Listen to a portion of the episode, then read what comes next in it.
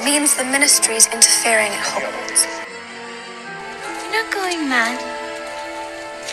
You're just as sane as I am. I must not tell lies. You seem to be laboring under the delusion that I'm going to. What was the phrase? Come quietly.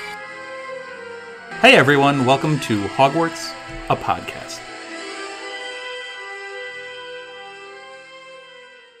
Hey everyone, welcome to another episode of Hogwarts, a podcast. We are talking about chapter 13, Detention with Dolores. I love the alliteration. I bet you would. As you can tell by that laugh, Elizabeth is with us. Hi guys. Uh, before we get into the episode, I wanted to shout out Emma's profile, who left a comment on Spotify on our book one, chapter one episode, where she said, "quote The episode is super good. You are so funny and explain stuff I didn't catch when I read the series." Aw. End quote. Uh, that's really cool because that's something that we try to do here is uh, dig a little deeper. Yeah, I feel like you catch something new every time you reread it. It's one of the cooler things that I've experienced doing this podcast. So I hope that comes across. And um, thank you, Emma's profile, for your comment. Yeah, I'm glad you're enjoying it. So uh, Elizabeth has a lot to say on some of the classes that we experienced last chapter. Okay, to be fair, you're like we need the teacher perspective, and I'm the the podcast teacher that we have available. Her her profession is literally teacher in a school. So yep. it's fun to get her perspective on uh, on a lot of that. So we'll get to that in a second. But let me run down what actually happens in this chapter before we get to the last chapter. that makes sense. We get uh, more fallout from the Harry versus Umbridge of it all in yesterday's class, hmm and we also get some looks at charms, transfiguration, care of magical creatures, and herbology in this chapter. We also get some interactions between Harry, Ron, and Hermione that I feel are very interesting. And we obviously get a round of Detention. detentions Detention. with Dolores. So we also get some Quidditch. We also get some Quidditch news. Yeah, a little bit of Quidditch. a little bit of Quidditch. So I always love that. before we get to the classes mentioned in this chapter, uh, what were your, some of your thoughts on last chapter's classes? All right. Well, I I personally love it whenever we have a deeper dive into the actual classrooms. I know everyone is always like, "Oh, it's so boring. They're in school and I'm reading about Harry just sitting in a classroom." I love it, but I have a bias.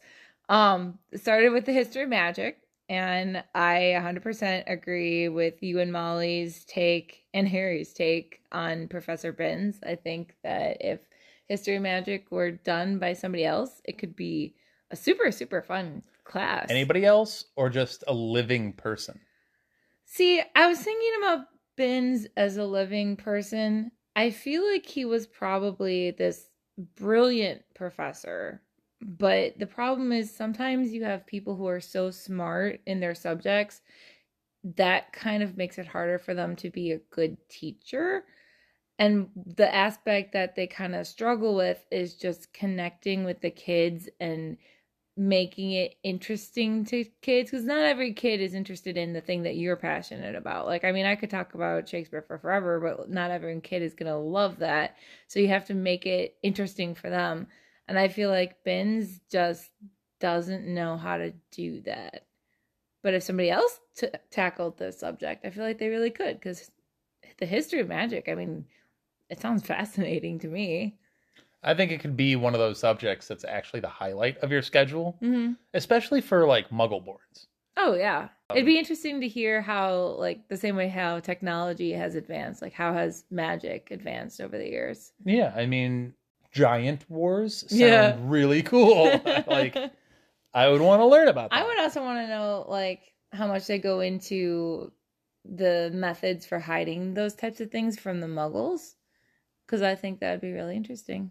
Especially in the ages where there was, you know, witch trials and and whatnot of That's true, but here's my question for you. Hmm. You're Professor Binns. Mhm.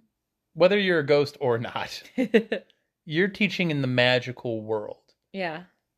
And while you have magic, you don't necessarily have technological advances at your disposal. You don't you can't show them a movie of the giant wars. like we could show movies of like Saving Private Ryan, here's this Right. D-Day, Well, I don't know. I Pearl I, Harbor. I you know? personally had a, an amazing history teacher. Shout out to Mr. Fay. Um, but he like he didn't really show movies all that much, but he would do so many activities that would try to put you straight into the time period and connect for us like put ourselves into the shoes of the people who were living during that time and we looked at so many like songs and comics and everything about the culture. So it wasn't just like here's the year that this thing happened. Like we we experienced it. And i feel like if professor binns did that it could be super fun to learn about giant wars and goblin revolutions and even the crazy wizards who just exploded themselves or whatever the case may be So here's my very quick story because we we do have other classes to talk about. But here's my very quick story about no one has ever talked about professor this one of my professors did have uh, a style of teaching that was like literally one of those old projectors, and he would just Mm. move the papers over the projector, Yeah. and you just literally take notes the entire class. But uh, which is very similar to Binns' style of teaching. Mhm. However, he he would mix in some liveliness to it. yeah If it was an exam day, he would blast sandstorm. Like he would make the floors shake. You always knew he was giving out exams when you heard that blast. Second way is he'd have us do maps Mm, and he would actually have us color in what the world looked like mhm. in Roman times or what the world looked like during World War 1 or whatever. yeah And then the third way is he would spice up his notes just a little bit to keep you like in. So we'd come back from winter break and he would start off the notes with a long time ago in a civilization far, far away. nice like and he'd had the scroll because that's what he was doing on the projector. So he would scroll down as like the Roman civilization has fallen into disorder as the as the emperor I- has fallen. You I know? really feel like there are those teachers who are fantastic at lecturing. I think Binns is just not one of those. Yeah. So, moving into potion, since that was the next class that he had, I okay. One, I have to give Snape credit. The fact that he is able to walk into the room and the class falls silent. I know in part it's because they're slightly terrified of him, but these are fifteen year olds. Such immaturity. So the fact that they can just fall silent like that, like I have to give him respect for that. But I don't give him respect with what he's doing during these actual lessons. Like, I don't know if this draught of peace was supposed to be a practice test kind of thing or just an actual "Eh, here's the lesson that we're doing today. But like I would assume that as you're having if it's not a test, my assumption would be that you are walking around the classroom and you are trying to correct the kids before they're making stupid mistakes. And he doesn't seem to be doing that because both the Gryffindors and the Slytherins alike are coming up with these potions that are the completely wrong color and consistency and just they're obviously not the peace. And I mean, Harry said he couldn't see the instructions on the board because there were so many colored fumes that are just taking up all of the airspace in the dungeons, which also makes me wonder why there isn't some type of ventilation system because I feel like all that vapor is not great if it's magical Well, vapor. clearly they took them out after the Chamber of Secrets because pipes were a problem. I don't know, but I, I feel like Snape should be going around instead of letting like yes, there is validity in letting kids learn from their mistakes, but I feel like if you're going to be grading them on the quality of the potion that they're making and this isn't a test, then you should be trying to correct them as they go. I agree with you overall. I Mhm. think it might be well, okay. I agree with you in most circumstances and that a teacher walking around helping Mhm, or adding like some comments might help generally. mhm. Like in our chapter, chapter 13 that we're doing today, I think Flitwick would be really good at that. Yeah, Flitwick does seem to to make the rounds of the classroom. Snape, however, already inspires the fear in the kids enough to the point where they're quiet upon entering the classroom. He might make them worse than better. True. Then I think what he should have done is instead of just having the instructions on the one board that you could no longer see, they should be having like worksheets with the instructions to follow that they can pull up to their faces and then like follow along with it. Actually see the instructions. I, I do have some spoiler thoughts on this, but I'll save those for the spoiler section. Um, still non spoiler though. Um, the thing about potions is, and maybe the reason why he doesn't get up and walk around Mm. is it's so regimented in the directions. Oh yeah, I mean So- some of it's like if you like Stir Breathe. clockwise three instead of four times, then it throws the whole thing. yeah, like my So- goodness, well, imagine having to use the bathroom while you're brewing Right. this thing. So I'm thinking like part of his teaching style is also in the format of he doesn't believe he has to because it's right there anyway. Yeah. Like it's not my fault you can't follow an instruction. Which for me, like I get, but at, and maybe as fifth years, then yeah, this should be a thing. But for me, it just seems like there should be some. There should be a purpose for the teacher being there and not just babysitting. Like interact with the kids. That's the whole point. They're learning still. So talk to them and correct them and ask them. Wait, well, if if you don't want to correct them, then be like, okay, why are you about to add this? Want to take a look at the board again? Yeah, okay, you're on that step. You sure that's what you want to do? All right. Let's You're see. saying Snape should talk to the children. you know full well he has no desire at all He'll to talk to the Slytherins, but even they were Eh. struggling. I don't think he even wants to talk to the Slytherins. to be really to be fair, I probably wouldn't want to talk to Malfoy because Malfoy's gonna start sucking up to me and be like, "Okay, child." But Anyway, I don't know. next class. uh, divination, one of your favorites. Um, Let's not go too far. I enjoyed her lesson plan actually. So Ooh, you agree with me. It was a good lesson. I thought so. I mean, she said, you know, read the section that was in the book about like dream interpretation and then get with a partner, interpret each other's dreams. And I think that that is a good activity. I mean, it's good within a lesson period to have multiple activities because your brain will lose focus after 15 20 minutes. So it's always a really good idea to switch it up. Um the only thing I would probably have changed I feel like all these Hogwarts professors are just assuming that the kids, when you tell them to read something, they're actually going to read it. I know from firsthand experience that when you tell a kid to read things, some of them will read it, some of them will pretend like they're reading it, some of them will just stare out the window and like, or the ones that do read it are so confused and like, I, I don't know what I just read, especially if it's super boring.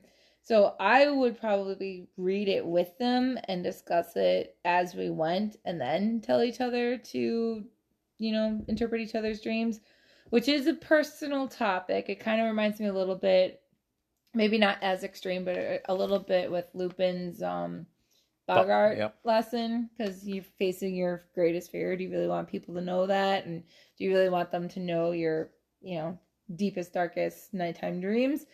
But at the same time, I do think it's a really good lesson, and I think the homework is interesting and easy enough to do. I mean, they're complaining about their homework all the time. It's literally just write down your dream.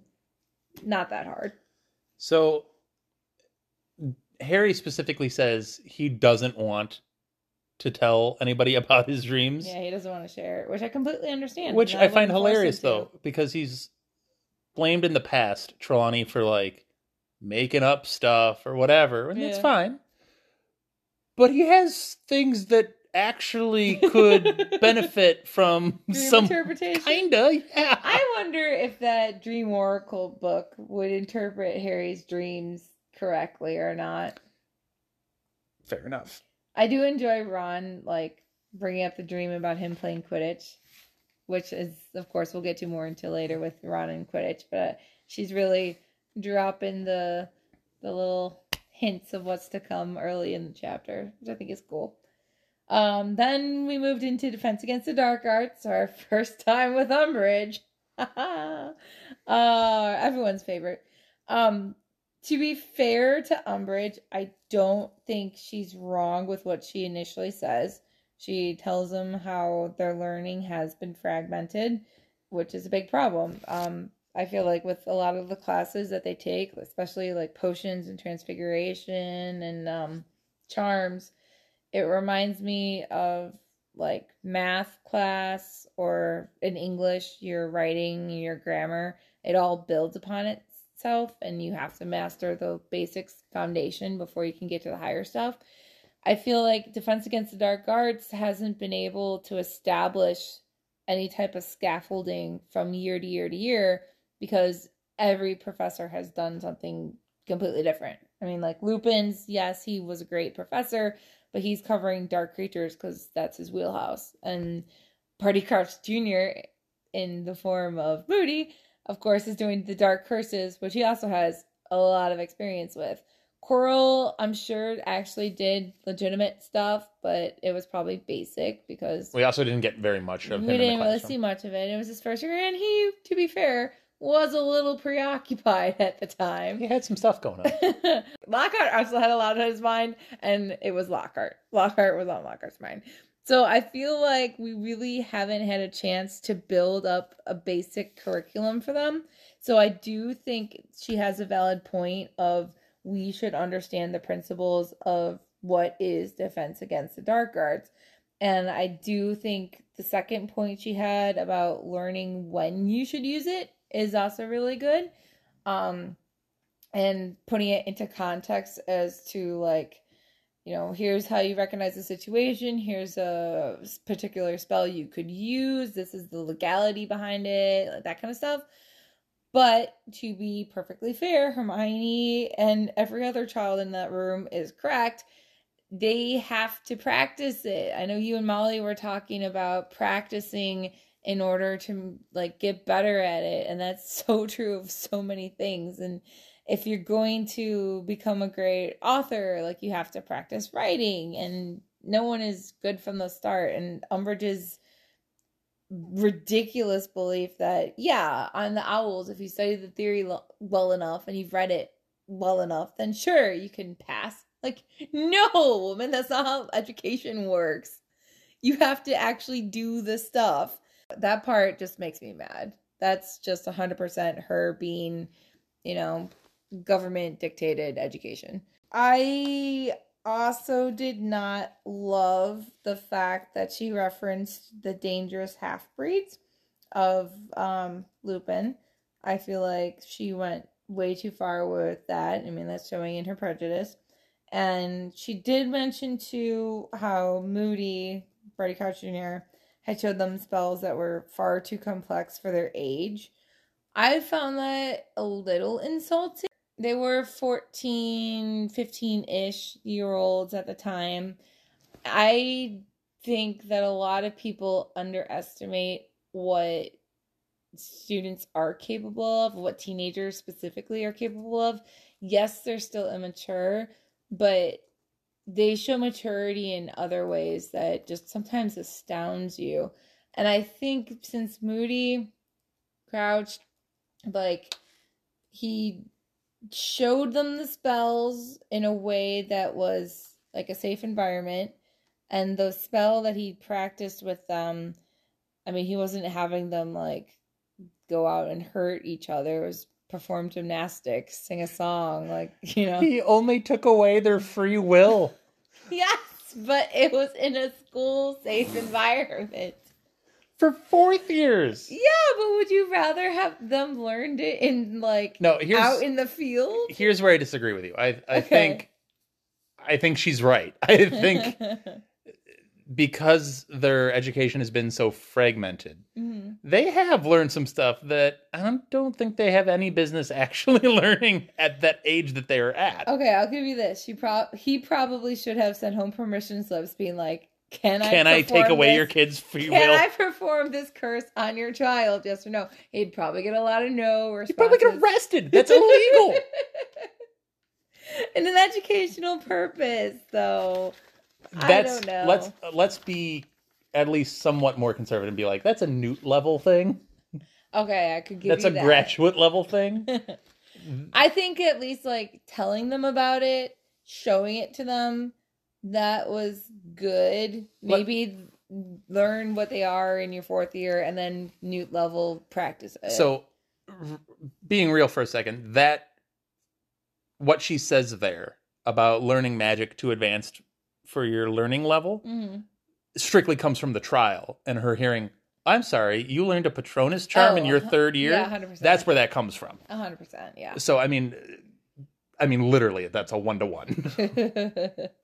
So that's where that comment comes from. But And well, and there's the fear that, you know, Dumbledore is training up these children to like fight a war. fight a war and overturn fudge and all that. So let's try to make sure they do as little magic as possible. I love Parvati talking about like how the practical part of the owl it's it's so important and to me just because I'm an English teacher it reminds me of like when you have in America when you're taking either the ACT or the SAT those standardized tests that a lot of colleges will look at a lot of them do have an essay portion and it's like if I had just been like, okay, study the letters of the alphabet and study the parts of speech and now write a fancy essay that's going to get you into college, uh not going to happen for anybody. I don't care how much we've studied the theory of sentence structure. Like there's absolutely no way you can write a compelling argument with fluid transitions and have a variety of complex writing structures unless you practice it.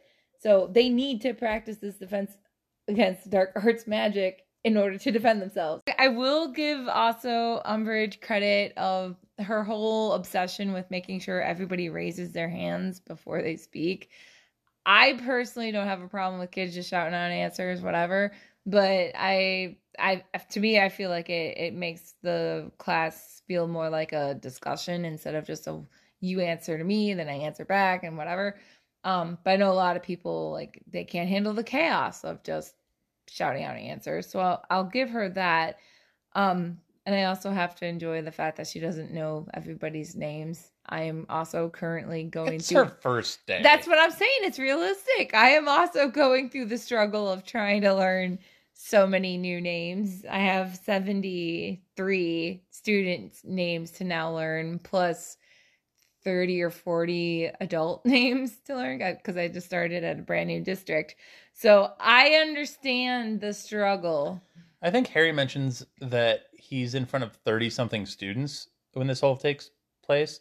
Maybe I don't remember the So number. if there's two classes per class, if there's Mhm. if there's two houses per class, So you're saying there's like 60 kids correct, that she has to teach. for Six- just that year. correct times Yeah. 7. Yeah, that's insane. And that's roughly that I how many kids? They, if they have a spell or some kind of potion that helps people learn names, please teach it to me because I am so awful at learning the names. Because not only is it the first name, but it's also the last name too that you got to know. For anyone doing that quick math, uh, and I just use the calculator, it's 420 That's so many students names. at Hogwarts. That's so many names. I'm sure the teachers at bigger schools than mine. I I'm, I teach in a very rural district, so we are tiny.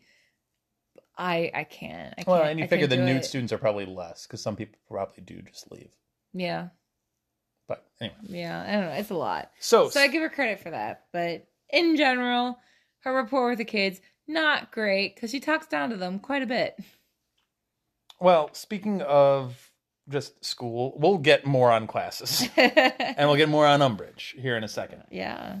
Uh, very quick second. But uh, it's always amazing to me how fast news travels in a school, Especially small schools. Esp- eh, any school. Like I went But to. especially small schools. Well, no, because I remember I I go I went to a medium sized high school hmm um, when I went there, and literally something happened second period.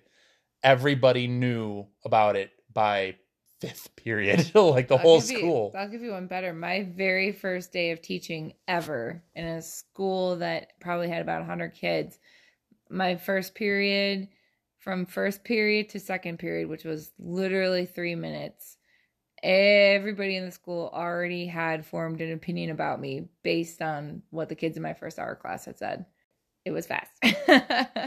Well, everybody at Hogwarts had an opinion formed on Umbridge in about two minutes. So Which, to be fair, I mean, she really gave that great first impression. So, Um, but anyway, so uh, we have a very quick Harry interacting with Hermione moment right out the gate in this chapter where you know Hermione explains to Harry it's like you know maybe everyone didn't believe Albus at the end of year 4 at the end of the Triwizard tournament you know think about it like yes he gives his speech but then everybody goes home and Mhm. spends a couple of months hearing all kinds of other propaganda. Uh, and she's like, Harry, maybe everybody didn't really believe that. And he's like, but it's the truth. and and Hermione goes, Yeah, obviously. I know.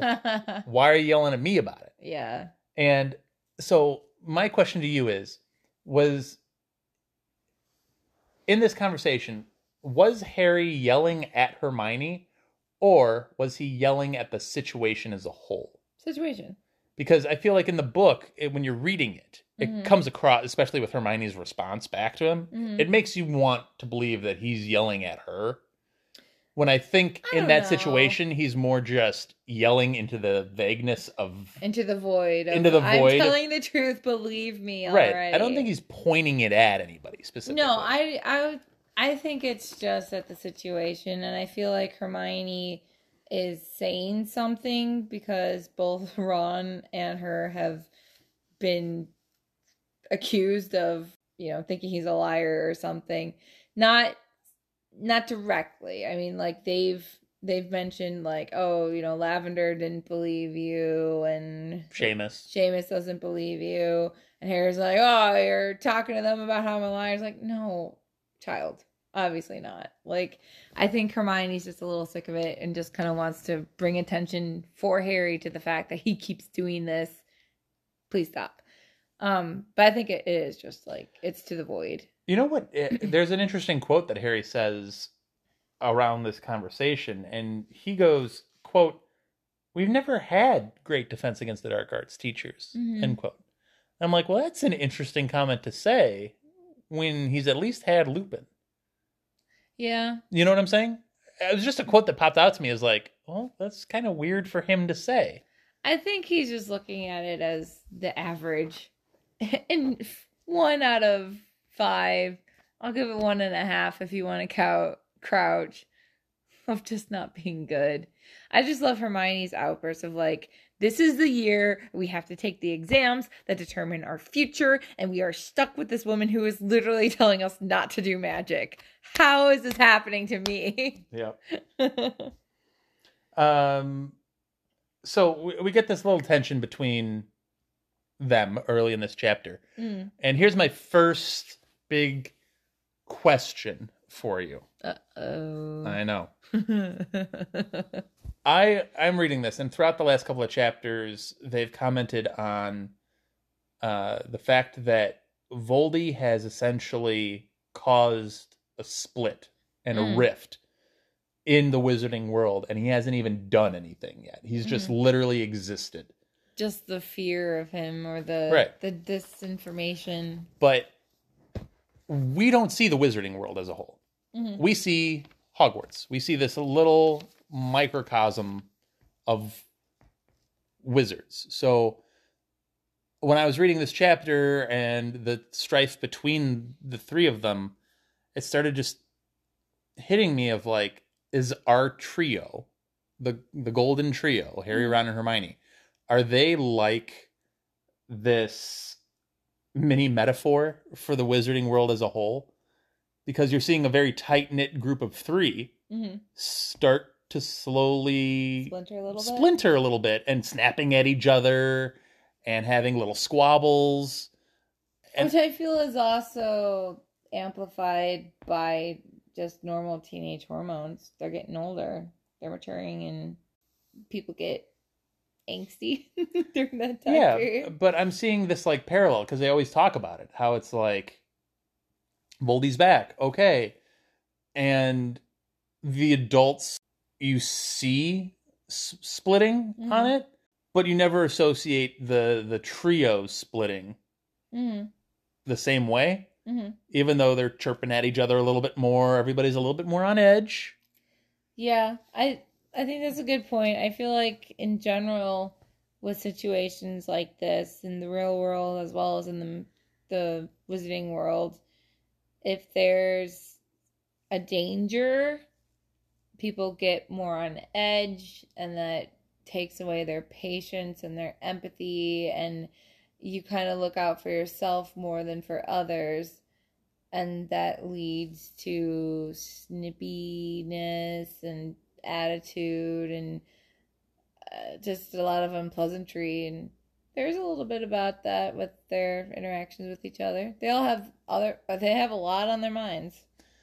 So, continuing on with the trio hmm and the trio being a little on edge with each other, hmm uh, we get some Ron Hermione interactions. And the first one is Ron expecting Hermione to just dictate his homework.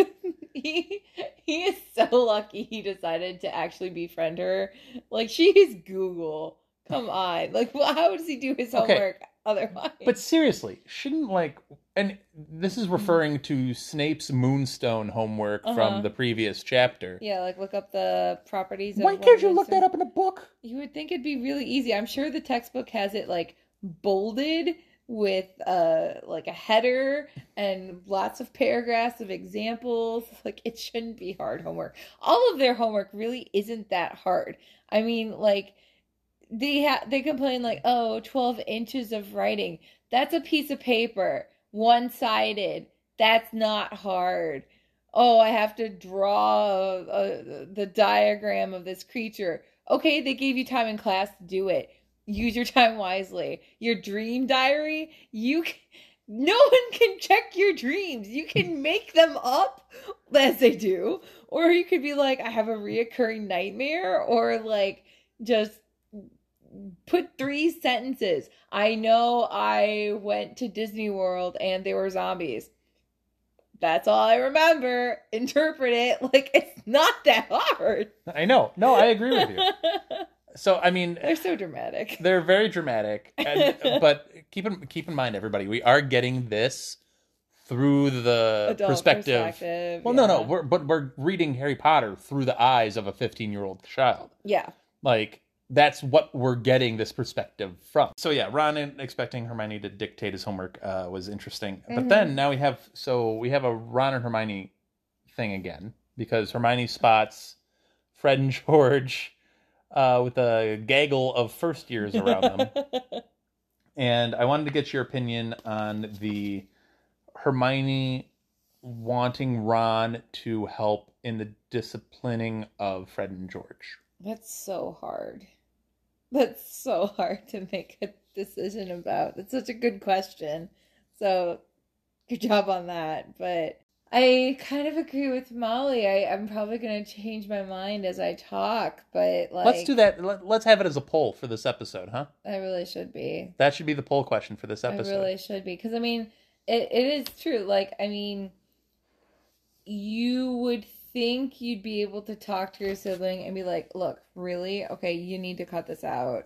But at the same time, the dynamic between the twins and Ron his entire life has been like, you know, you're a little brother and you're not as goofy and fun as us, and you're always kind of like living in our shadows and the shadows of all your other brothers and you're a little uncertain you're not very confident. So we're gonna like poke fun at you as much as we can. It's hard to stand up and discipline a sibling like that if that's the dynamic you've always had.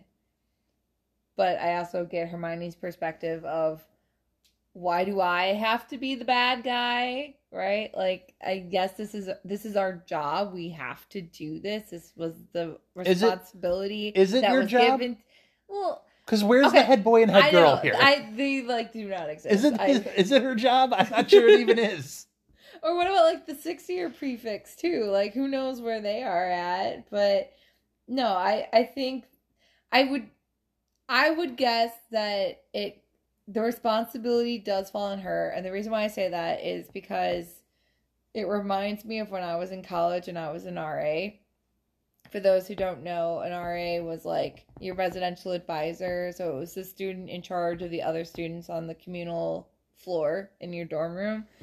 And if I was on duty and I had a situation where someone was doing something they weren't supposed to do, even if I called for backup, I was the one that had to write the report. I was the one that had to confront the resident because I was the one who witnessed it first. Can I throw something out there that I just thought of now? Hmm. I get Neville is still growing into Mhm. his confidence. And I think McGonagall specifically says in this chapter, it's not your abilities, it's your confidence. Yeah. Like that's what you need to work on. Yeah. He showed early on in his first year that he's willing to stand up to his friends. Yeah. You're going at he should have been prefect. Kinda, yeah. Yeah, I could see that. Wouldn't he have earned that potential right? He's probably just I mean he's being underestimated. I I originally was an alternative for the RA job because I think when I did the interview I was too quiet and shy because I'm a very introverted person, although I know I'm doing a podcast right now, like you hear my voice around the world. But no, I'm like I'm shy.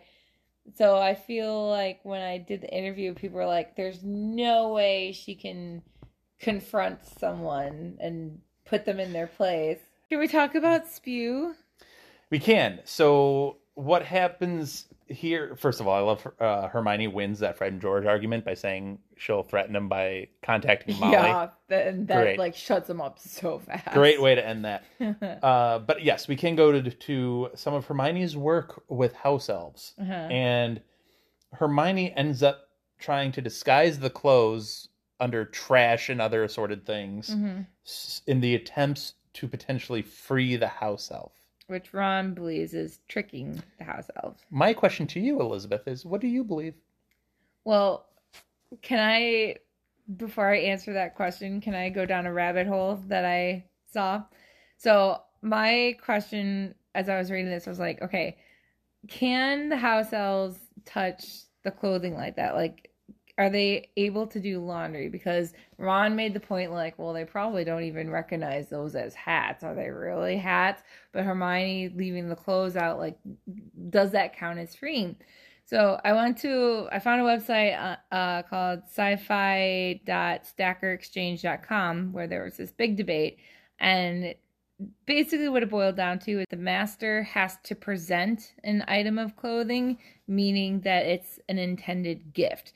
Um, so when Lucius Malfoy gave the sock to Dobby, it wasn't that he was intending the sock to be the gift, but he was intending Dobby to have the diary. So therefore, Dobby is like interpreting it as I've been presented a sock, therefore I'm free. So he's being a little loose with the rules, but he's going with it. Hermione's hats and scarves wouldn't necessarily count. So the theory that basically that website was coming down to is that clothes will only count as freeing the house elf if the owner of the clothes is knowingly giving up the ownership. So, yes, they can touch clothes, they can do laundry, they could technically be touching these scarves and hats that Hermione's leaving around.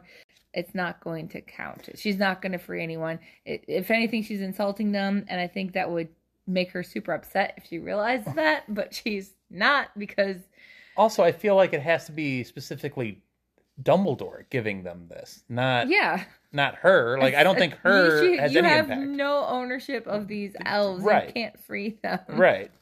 So I think, and for Hermione, this is a rare, hard miscalculation on multiple levels. Yeah.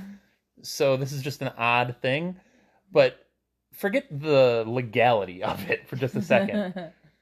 Morally, should she be? should she leaving even be trying this? No, I. I don't think so either. I think if you trick someone into doing something, believing that you know what's best for them, and not letting them make the decision for themselves, uh, it, it's not great. Don't do that. Yeah, I think I think she's wrong technically, Mhm. and I think she's wrong morally in doing this. I think this is a really unfortunate misstep. it's for Hermione. wanting what's best for the elves. But you think you know what's best. Exactly. And that people get in themselves into dangerous, you know, situations when they do that. So We agree. Yay. Uh, we're running long on the non spoiler, so I'm going to run through this fairly quickly. okay. Um, but we get into the classes for, for, for this for this chapter. We get double charms and double transfiguration. Well, I mean, basically, all of them are just being like, "Hey, you need to make sure you study because this is super important. Don't embarrass us. Like, this is your future. Pay attention to what you're doing." I already mentioned that McGonagall does reassure Neville that it's not his work; it's his confidence that Mhm. needs help, um, which is an important moment, I think. Mm-hmm. Again, we don't really see much of charms other than just him reiterating that the owls are important. We get care of magical creatures not taught by Hagrid, No, and even Harry has to admit that that was an exemplary. which makes him so upset. Yeah. It puts like, him in a real gosh problem. darn it! I learned something today. Ugh. yeah. So, and the lesson was on bowtruckles. Mhm. Which I also thought was a great activity. I mean, it was hands on. It was informative. She made the connection for them to the real world. Like, like why is it important that we're studying this creature? Because they're the ones that are in the wand trees. Your wand comes from the wood that they protect. That's but also, cool. Elizabeth, they will gouge your eyes out. well, don't try to break them in half. um, I do like the idea that Malfoy is getting more collage messages from Lucius, um, who's sending him some info on Hagrid. It seems like. yeah, he made the reference to Hagrid might be like doing something that's a little too big for him. hmm I Um, what that means. So maybe he's clued into a little bit more information, which Harry's like, well, his father's a Death Eater, so he might actually know something. then we go to Herbology, where we get a couple of different votes of confidence in Harry, which he desperately, desperately needs, even if one of them is a little uncertain that he actually wants that. Yeah, I mean Luna says she believes him and she says it so like like she sees him and makes like a beeline towards him and it's like I believe you and everything that you have said. And of course people are giggling because it's Loony Lovegood, but She's wearing radishes for earrings. it's a choice. Ernie, though, he also is like, you know what? It's not just weirdos who believe you. I also believe you. So Harry's like, okay, well, I appreciate that. Even if you're a little pompous. Well, Ernie seems like he's not going to make the same mistake twice because he did not believe him in Chamber of Secrets. I'm glad he learned. Like, that does show a little bit of character growth. Even if you don't know that much about Ernie, it's nice to see that aspect. So, So, jumping ahead to one of, well, not one of, the big thing.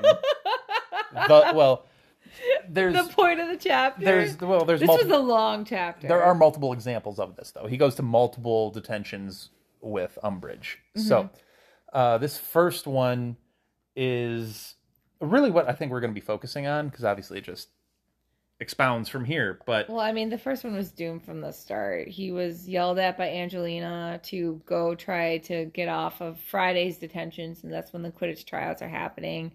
And Umbridge is like, "Oh, you want me to do you a favor? Absolutely not." So, uh, since it's detention, I want to get Elizabeth's thoughts on this, but I'm just going to run down what all of this kind of entails. Mhm. You get um, his first impressions of the room, which is you get Disgusting. dried flowers, lace cloths, doilies, and a collection of plates with Technicolor cats everywhere, all meowing. She immediately starts off the interaction with an antagonizing comment, which is, "You're here because quote spreading evil, nasty, attention-seeking stories." Which evil and nasty is one thing. Mhm. The real knife that she twists is the attention-seeking one. Yeah. That's the knife. Well, it's the thing that he, she knows is going to set him off the most because Uh-huh. he does never he never wants attention, and he always gets it. So I, I want I want to actually ask a question on that, but I'm gonna get into more of this detention before I ask the question. Okay.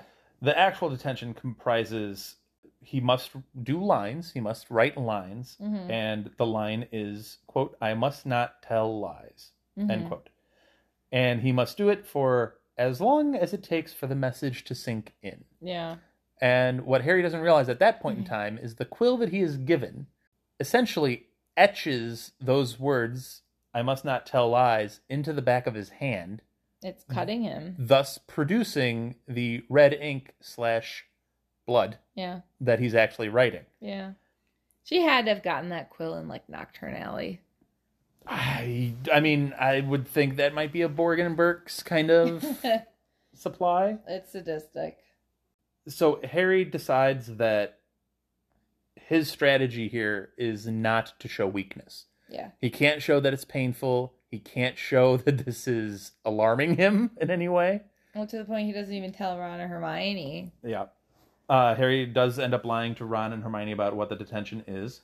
Also, and, and here's a, a big thing from it is this detention is at five o'clock. Okay. He says it goes. It goes so To long. midnight. Who is this supposed to be like punishing? The student or the teacher? But we this isn't just her though, because we got the same general thing from Lockhart. I know. These Hogwarts detentions are awful. When do they have time to get anything done? They don't. Like I mean, okay, if you like with Lockhart, it was just you addressing the envelopes of the fan mail, but he was also helping. So this was like enthusiastic, fun thing for Lockhart. I imagine Umbridge is sitting there doing other work while he's writing the lines.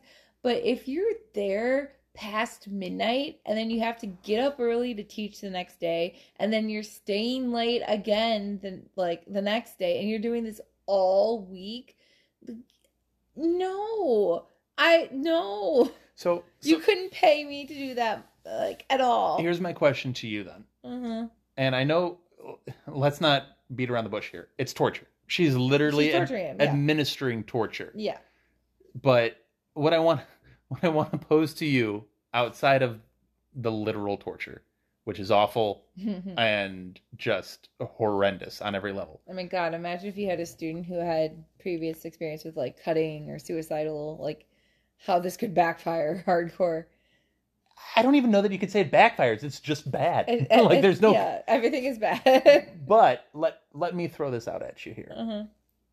Is Umbridge, although harshly, actually teaching Harry a lesson here? And let let me. what's the lesson you're thinking she's teaching I think she is actually teaching him to control his temper mm. because she comes up with the cutting statement at the beginning, hmm and McGonagall could tell him a thousand times, "Don't test her. Don't Mhm. push her. Mhm. Don't be stupid." And he will continue to be stupid. But she's doing this, and immediately he's like, "I, I won't. I won't engage." I think she's unintentionally teaching him that lesson. Well, that's the And I lesson she think- wants to teach. No, I think the lesson she wants to teach is don't tell lies. She wants him to shut up and Sit down and shut up is the lesson. sit down and shut up. And for Harry, But the problem is sometimes he needs to sit down and shut up. well, I think the reason why he's learning that lesson is because his own stubbornness. Here's a villain. Here's someone I can hate because she's she's torturing me. So I'm going to do the same strategy that I use against Voldemort. I'm going to make sure that you don't see how you're getting to me. I'm going to stand up and have the bravery of Gryffindors, and I'm going to suck it up and deal with I- it, and then we'll just hate each other for the rest of our I want to make this very clear. I do not justify the means she is using. to get this result. He is learning that lesson. It's horrible that this is how he finally decides to learn it. He could have easily just listened to McGonagall. She's a very wise woman. You should listen Mm. to her. But it's it's just evil. Do you think Harry's right in not telling Ron and Hermione initially about the detention? No, I would immediately tell my friends. I do like his reasoning. Not that I necessarily His- agree mean, with it, yeah, like but I like the reasoning of once I say it out loud, It it, then real. becomes real and worse. Yeah. That's a very that's a very realistic way of viewing it. Yeah, and he knows he doesn't want to worry them. He doesn't want their reactions because he knows if they're upset, they're more upset than he is. They've done that before with his scar hurting. So I'm just gonna keep firing questions at you. How about that? Here's another question I got for you. Harry's having a week. it, it's a lot for him, and he's almost at the point where it's like, man, is Umbridge actually worse than Snape?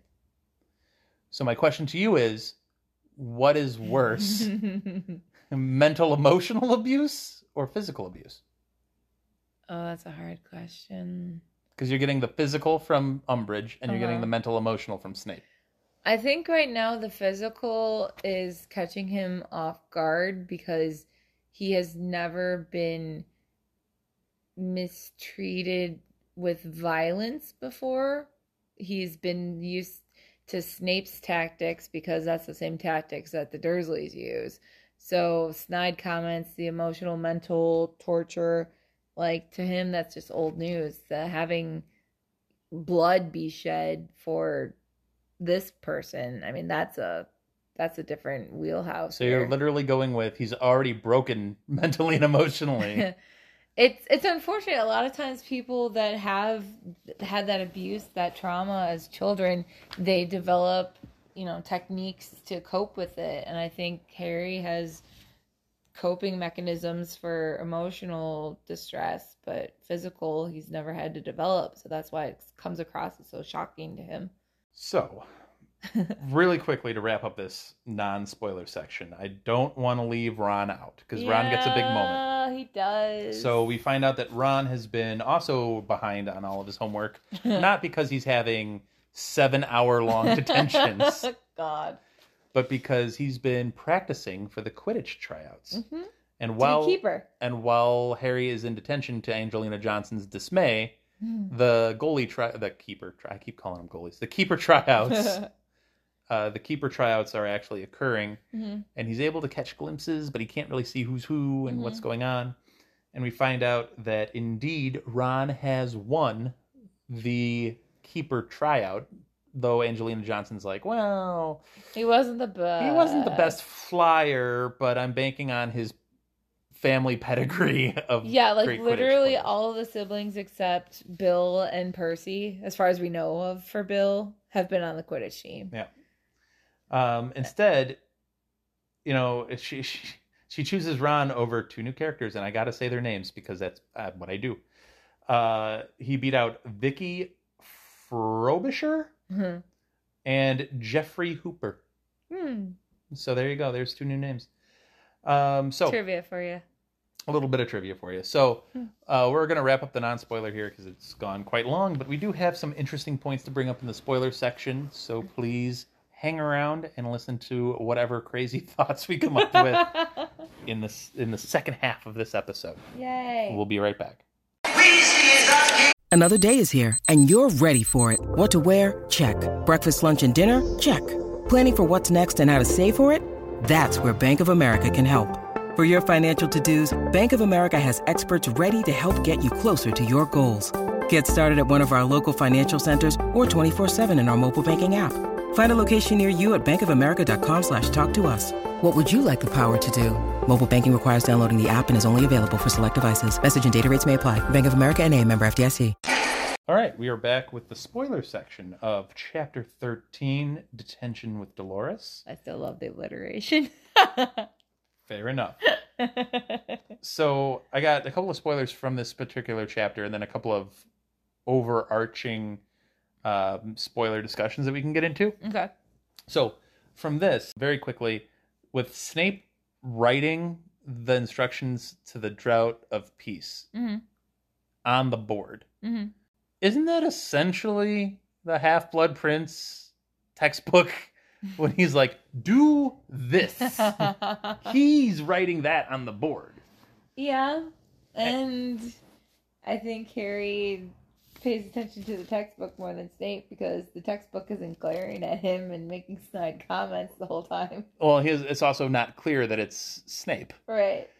But I mean, essentially, the instructions on the board, if you're believing that the Half Blood Prince literally corrected the author Mm-hmm. of the potions book and was like, oh, this potion's better actually if you do this. Mm-hmm. Well, he's now written Yeah. how you should do this potion Yeah.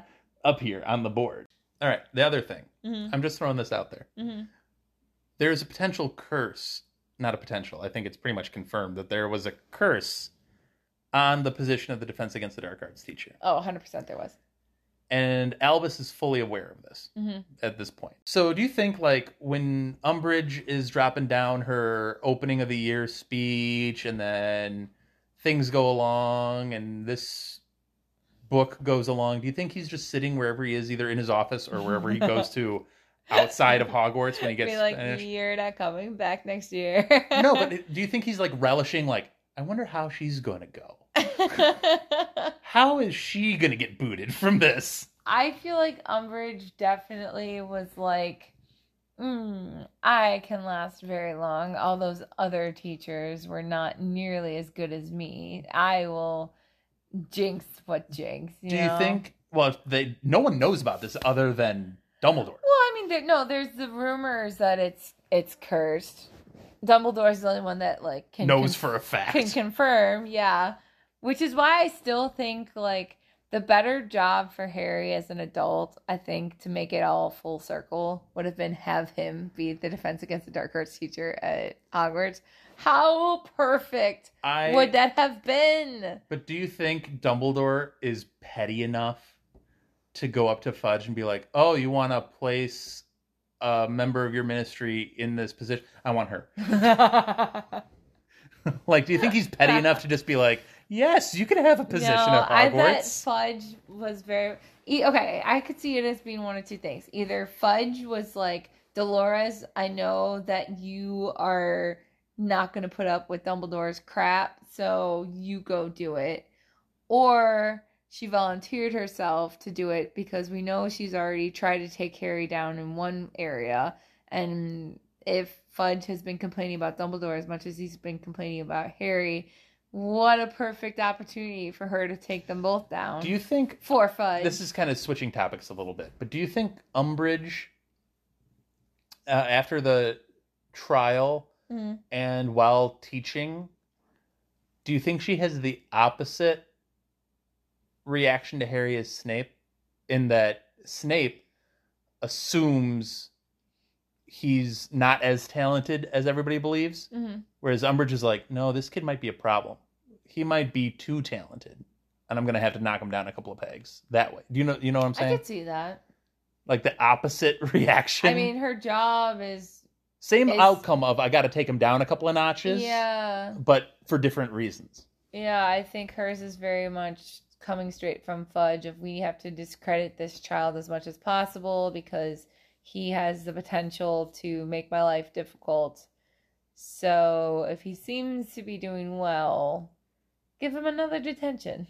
Why not? Well, I think he's already proven that he's doing well. If he and she would know Mm-hmm. that, oh no, he's right. There were two Dementors, and he got rid of them with a Patronus. when he's taking his practical owl later on for defense against the dark arts and he looks at her and imagines her being like fired and then he makes this wonderful patronus and and she just like looks back it's like i hate your guts and he's like i, I just- hate you too I just feel like it's two opposite reactions of those two teachers. Like they both dislike Harry, hmm but one's like, "Oh, he's too cocky. He, he's not that good," hmm and the other one's like, "No, He's he's, too good." good. We're gonna have to slow him down a i've never thought bit." about it like that before but yeah i, I could see it All right, so some over some overarching kind of discussion points here. hmm I think we get more of this. Harry doesn't want to go to Albus. Harry doesn't want to go to McGonagall Mhm. with the detention stuff. And first of all, he- harry wants to do everything on his own he wants to be independent yeah, and I, and I get that. You know, he obviously tried to get out of the detentions with McGonagall, and McGonagall's like, "Nope, you you earned this. You're gonna have to you're gonna have to own up." So he thinks McGonagall's gonna do the same. Like, "Oh, this is just the part of the detention. It's to her discretion, so you're gonna have to own up." Which I don't think she'd react that way. Hmm. But to his overall point, I don't know what she can do about it. So Um, it's a little bit of both. I mean, if I heard that one of my coworkers was cutting children or or being verbally abusive or Well, she's heard of verbal abuse with Snape. She's also Snape- committed verbal abuse, by the way. Okay, she isn't the kindest either. they they have a difference between like okay, McGonagall I feel like she gives snark sometimes. And usually it's pointed Pretty cutting. Yeah, it's pointed and cutting. it's pointed and the purpose is like to get kids to stop being immature, pay attention, my subject's important. You need to learn this. Snape's cutting comments, I mean, I think everyone takes as him just being a man with a chip on his shoulder and a grudge specifically aimed at Harry.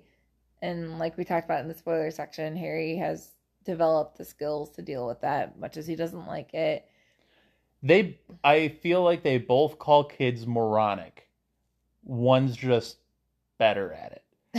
Snape, Snape, better like Snape just uses the word. McGonagall is definitely calling them stupid, just in a more disguised, camouflaged way. I think my students have learned anytime I call them child instead of like their name, that's me being like, okay, you need to stop and like think, think, yeah, for a second Yeah. and then let's try being smarter. Like that's what that means. But yeah, I've I've I've never told students to shut up, but I have told them to shush their Well, face. I've told students to shut up. I've told them I'm to not a teacher though, specifically. I've told them to shush their face, but I've known lots of teachers who've told them to shut up and and like stop being dumb and think. And is it great? No, every kid cannot take it. You you learn your kids what they can handle and and who you can tell that to without them like crying. I think that McGonagall does a great job with that. I mean, for her, it's like I demand excellent excellence from you. So when you're not doing that, like this is your reminder that you should do that. I think I think it's a mistake for Harry, especially coming off of the most recent conversation he had with McGonagall. It's a mistake for him not to go to that resource more often for just if you're not going to tell her about the detentions for at least advice on how can I best Handle her. handle this class because I'm Mhm. having trouble. It's difficult for me. Mhm. Like this is the best shot he has at like a guidance counselor. Yeah, I, I was picturing her kind of like a dean of students a little bit. Throughout the entire series, we see that he really underuses McGonagall. And maybe it's because McGonagall likes to put a little bit of a separation between herself and her students. I think it's how she sets that boundary. I don't think her and Snape are all that different. It's just how, yes, McGonagall, obviously, before everybody jumps down my throat, McGonagall obviously cares more about the individual student. Uh-huh. Yes.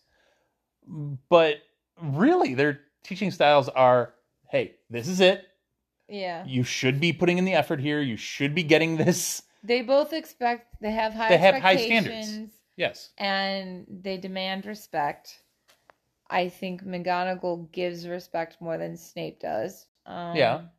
But I don't think there's like worlds apart from each other. I think they're closer to Well, I think that's also why Dumbledore has those two being his right hand and left hand people. Anytime there's an issue, they're always right there. Well, they also give very blunt, honest feedback, yeah. which is They're what in- they do in classrooms give in his- blunt and honest feedback. They're in his very, very like. I mean, we know Dumbledore. His circle of trust is very limited, and whoever was within the circle really doesn't ever But get that- the full picture.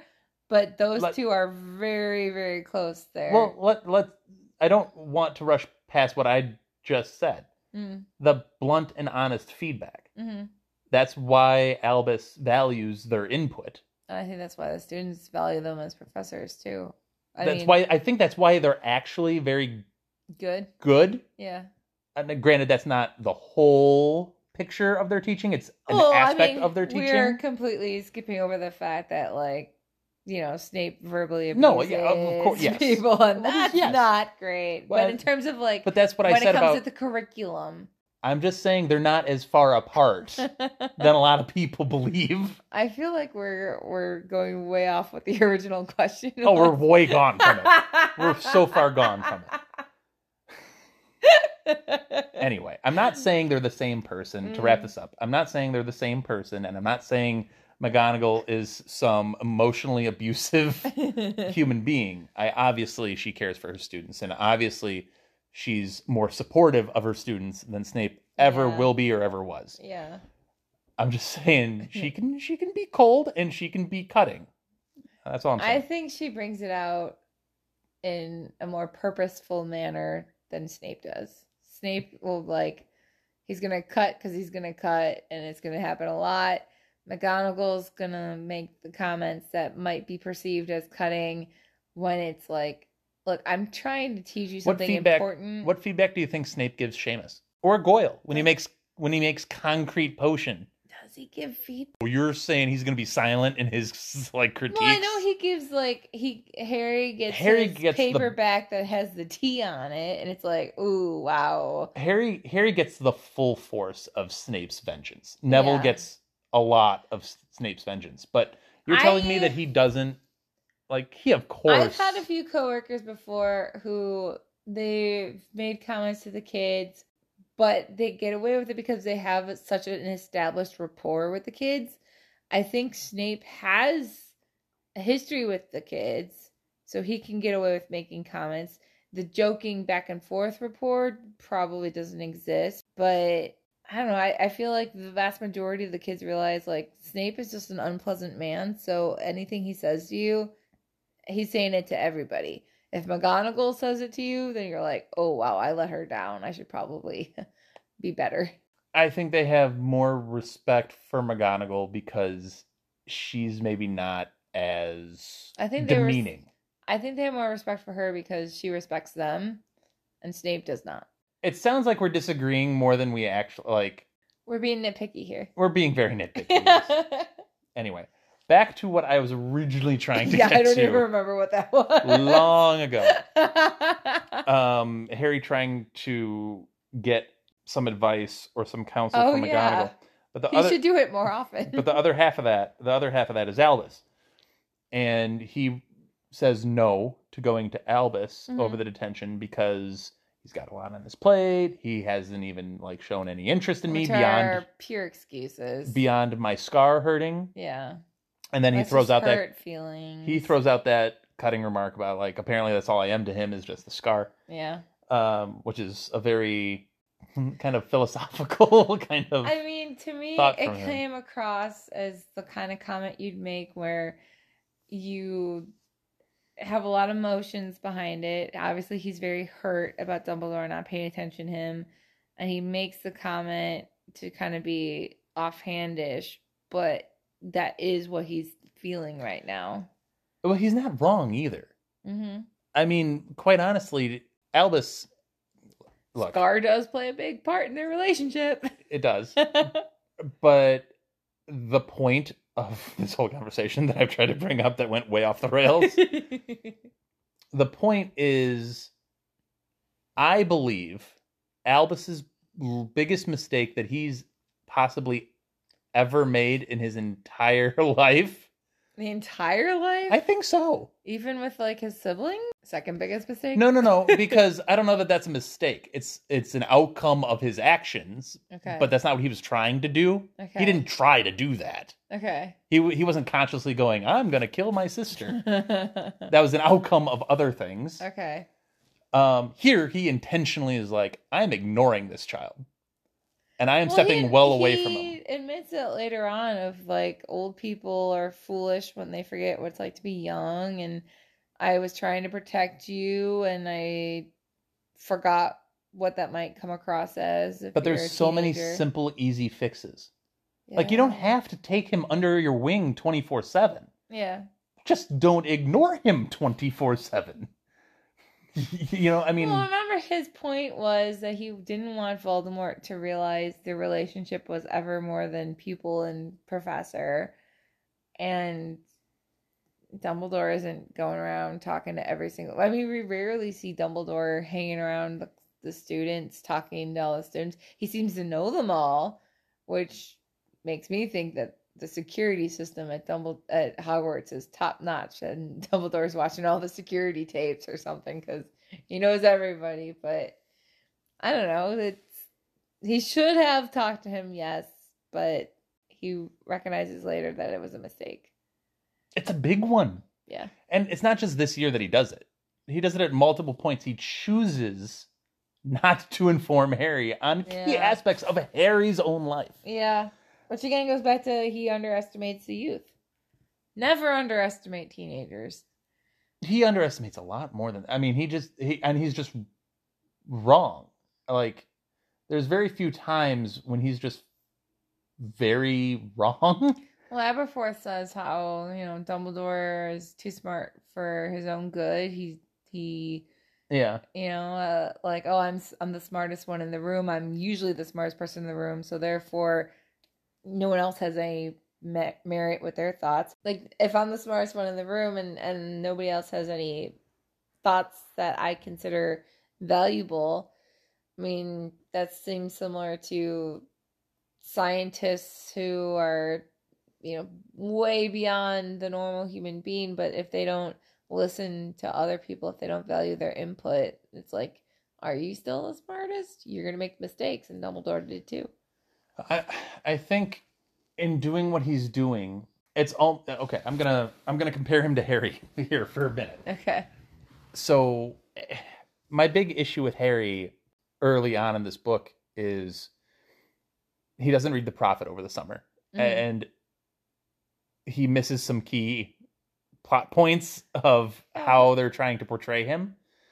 And literally, the Order of the Phoenix is no, you should really pay attention to this. And then he doesn't. And then he doesn't. And then Hermione brings it up later and he yells at Hermione, Why are you reading the prophet? Well, because you need to know.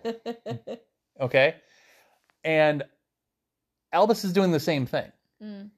Albus is ignoring Harry and missing key plot points here that he should probably be aware of. He should know what Harry's thoughts are and what Harry's.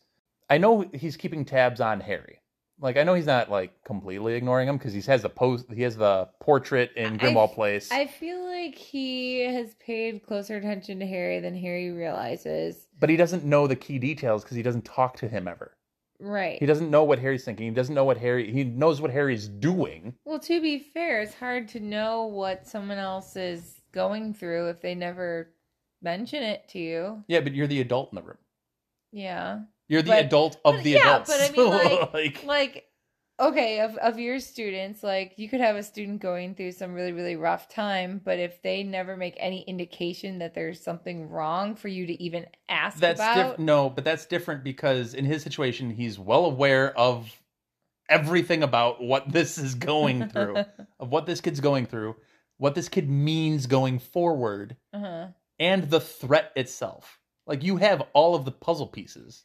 But he's acting in a way that he thinks is protecting Right. Harry. And I think this is the biggest mistake he's made. That's what I'm saying. It's a mistake, and I think it's the biggest one because he's missing essential plot points because he won't talk to the kid. You're running the risk of completely ruining your relationship with him and your credibility with him going forward by doing this. which he does also admit is a mistake i think you and dumbledore agree about his biggest mistake being this Maybe we're going to wrap it up for the spoiler section. We've talked a lot about a lot of things. to be fair this was a very long chapter It was a very long chapter. It was a very loaded chapter with a lot of stuff. We had some kind of interesting questions that we've asked during this episode. So please let us know what your thoughts and comments are regarding chapter 13. Yeah, we'll have to do that poll. We're going to do the poll on is Hermione fair for bringing in Ron. So check out Spotify and let us know by participating in that poll. I'm sure Elizabeth, of all people, will put it up on Twitter. Look And forward to it. we'll get some of those thoughts and I, I you know i can't wait I, I love some of the polls and some of the results that we get it's so fascinating to see what we get on some of these Yeah, if you haven't voted in them, go back and vote. There's one for each episode, and it's fun to see other people's thoughts. and we do check them quite often because all of the polls we put up on spotify specifically are up for a long long time but the reason is because people come back and they re-listen to these episodes yeah, yeah. No, so I, I'm glad you have them up that long. so we keep them up for a very long time so people that are just discovering the podcast can actually participate also share the podcast so people can participate uh, and we keep growing which uh, we are very excited to see all of the growth that we've had Yeah, it's very cool. you can support the podcast by clicking that link wherever you're listening to this podcast it says support the podcast and if you feel so inclined you can make a donation Uh, it really, really helps um, keep this thing going because there's a lot of time and energy that we put into it. So that would be awesome. And otherwise, yeah, just like, comment, share, and we will see you next week for chapter 14. We'll see you next week. Thanks for listening.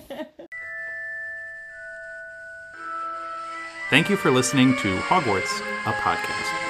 If you like what you've heard, please click the subscribe button on your preferred podcasting app and follow us on Twitter and Instagram at Hogwarts a Pod.